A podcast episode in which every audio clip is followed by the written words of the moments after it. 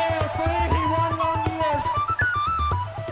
Well, today, that person has been found alive and well, and that person's name is Liam McCarthy. About 45 metres. Here he comes to win the All Ireland. Cluxton. He's put it over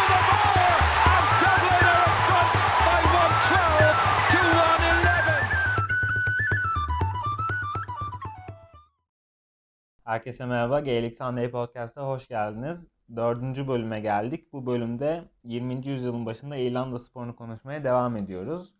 Bu hafta Camogi'nin, Camogi sporunun ortaya çıkışından bahsedeceğiz. Camogi, İrlanda'nın geleneksel sporlarından hurling'in kurallarının biraz değiştirilmiş hali.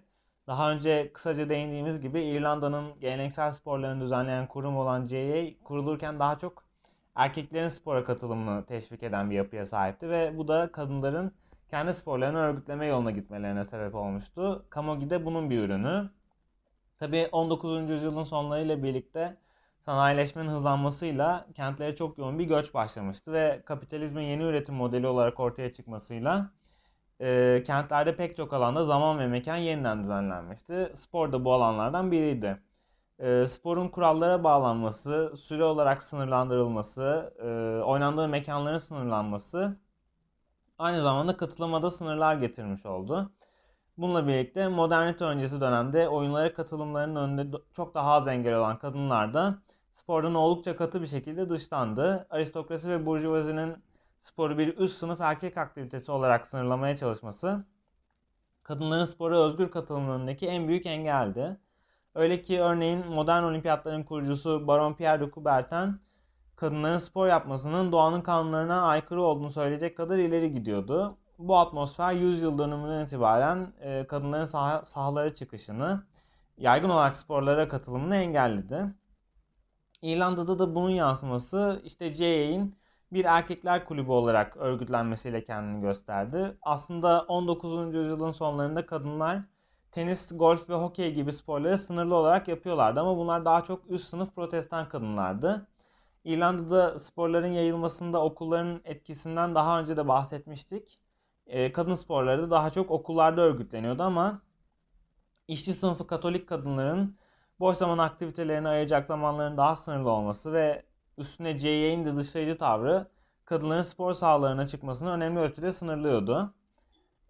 Bütün bunlara karşılık spor yapmak isteyen kadınlar da GAA'nin kendilerine alan açmasını beklemek yerine kendi kulüplerini örgütlemeye başladılar. Bunun ilk adımlarında asıl odak noktası İrlandaca'nın yaygınlaşması olan milliyetçi örgüt Gaelic League bünyesinde yaptılar. Tabi Gaelic League başta dil olmak üzere İrlanda kültürüne dair her şeyin, neredeyse her şeyin tanıtımını yapmayı amaçlıyordu. Ve 1898 yılında Meath kentinde İrlanda'daki 1798 ayaklanmasının 100. yılı için yapılan bir anmada Gaelic League üyesi kadınların kendi aralarında oynadıkları bir hurling maçı Camogi'nin temellerini attı. Ama tabii Camogi sporunun tam olarak örgütlenmeye başlaması için 5 yıl daha geçmesi gerekecekti. 19. yüzyılın sonlarında ve 20. yüzyılın başlarında pek çok kadın İrlanda'nın çeşitli yerlerinden Dublin'e çalışmak için gelmişti ve İrlanda milliyetçisi kadınlar için e, Gaelic League önemli bir sosyalleşme alanı olmuştu. 1903'te Gaelic League'in Dublin'deki Keating kolunun yani ismini 17. yüzyılda yaşamış bir İrlandalı tarihçi olan Geoffrey Keating'den alan Keating kolunda örgütlü kadınlar yazar Moira Nick Kinayda öncülüğünde e, hurling sopalarını yani hurley'leri kısaltarak hurling toplarını da yani sliotar'ı hafifleterek e, Camogi sporunu yarattılar. Camogi ilk ortaya çıktığında hurling'in aksine boyutları daha küçük bir sahada ve 15'er yerine 12'şer kişilik takımlarla oynanıyordu. Tabi şimdi artık Camogi'de 15'er kişilik takımlarla ve hurling'de aynı ölçüde bir sahada oynanıyor ama 1903'te ilk ortaya çıktığında saha ölçüleri ve ekipmanlar hurling'den biraz daha farklıydı. Camogi ilk defa 1903 yazında Gaelic League'in yıllık festivalinde oynandı. 1904'ün başında ise Dublin'de ikinci bir kulüp kuruldu. Ku Clans adıyla. Bu tabi hurling'in mitolojik köklerine bir referans anlamını taşıyor. Ee, İrlanda'nın en meşhur efsanelerinden birine göre aynı zamanda bir hurling oyuncusu olan e, Setanta adlı kahraman demirci Kula'nın evini koruyan bir tazıyı bir hurley yani hurling sopası ve bir sliotar'la yani hurling topuyla uzaktan vurarak öldürüyor. Ve bunun üzerine demirci Kulan yeni bir tazı bulana kadar evi korumayı teklif ediyor. Böylelikle Kulan yani Kulan tazısı ismini alıyor.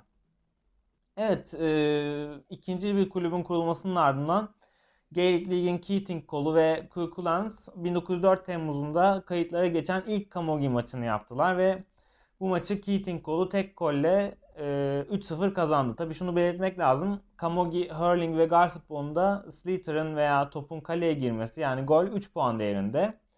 Eğer top kalenin üst direğinin üzerinden ve iki uzun direğin arasından geçerse bu da takıma 1 puan kazandırıyor. Ee, bu maçın ardından da Camogie İrlanda'da hızla yayıldı. Ee, hem Katolik hem Protestan kiliselerinin kadınların spor yapmasının yanlış olduğuna dair itirazlarına rağmen e, İrlanda'da yayılmaya başladı ve özellikle Gaelic League'in GAA'den daha örgütlü olduğu bölgelerde ve kentlerde hızla yaygınlaştı. 1904'te Camogie Federasyonu kuruldu. 1911'den itibaren ise ilk county takımları Dublin'den başlayarak kurulmaya başlandı. County ne demek diyecek olursanız İrlanda adası 4 province ve 32 county'den oluşuyor. Province, vilayet, county ise ilçe diye çevirebiliriz Türkçe ama bunlar e, bu idari bölgelerin tam statüsünü karşılamaya yetmiyor. Yani örneğin county için mesela kent daha uygun bir çeviri. Bu 4 province Leinster, Ulster, Munster ve Connacht.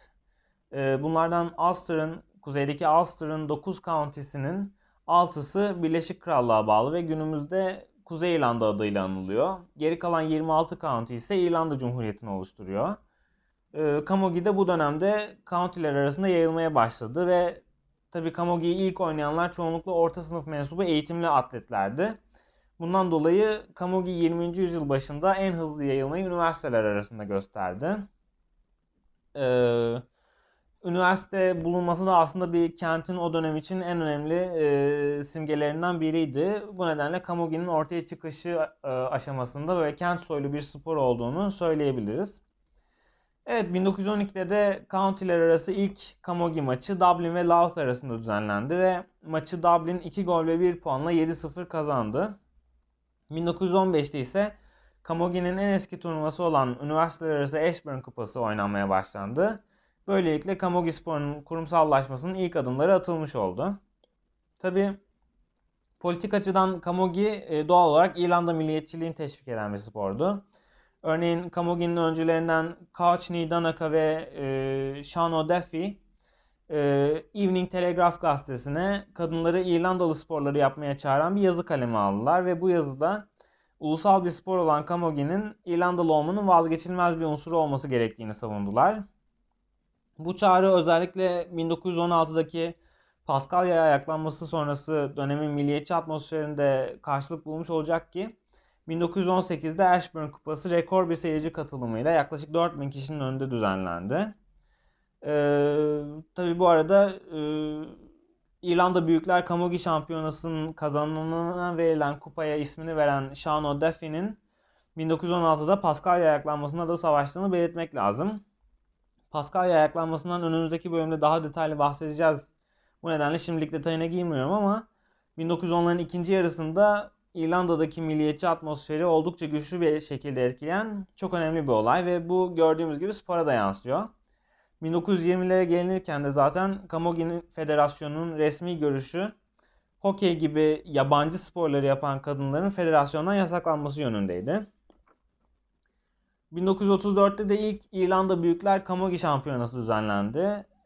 Cork 3000 seyirci önünde Louth'u yenerek ilk şampiyonluğu kazandı. Böylelikle Camogie'nin İrlanda çapındaki en önemli turnuvası da başlamış oldu. Evet, Camogie'nin ortaya çıkış hikayesi böyle. Önümüzdeki hafta İrlanda sporunun toplumsal tarihini konuşmaya devam edeceğiz ve 1918 yazının bir pazar gününe gideceğiz. Ee, bu podcast'e de ismini veren büyük bir sivil itaatsizlik eyleminden yani Gaelic Sunday'den bahsedeceğiz. O zamana dek hoşçakalın.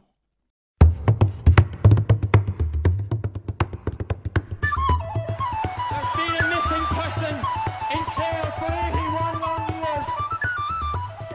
Well, today, that person has been found alive and well, and that person's name is Liam McCarthy.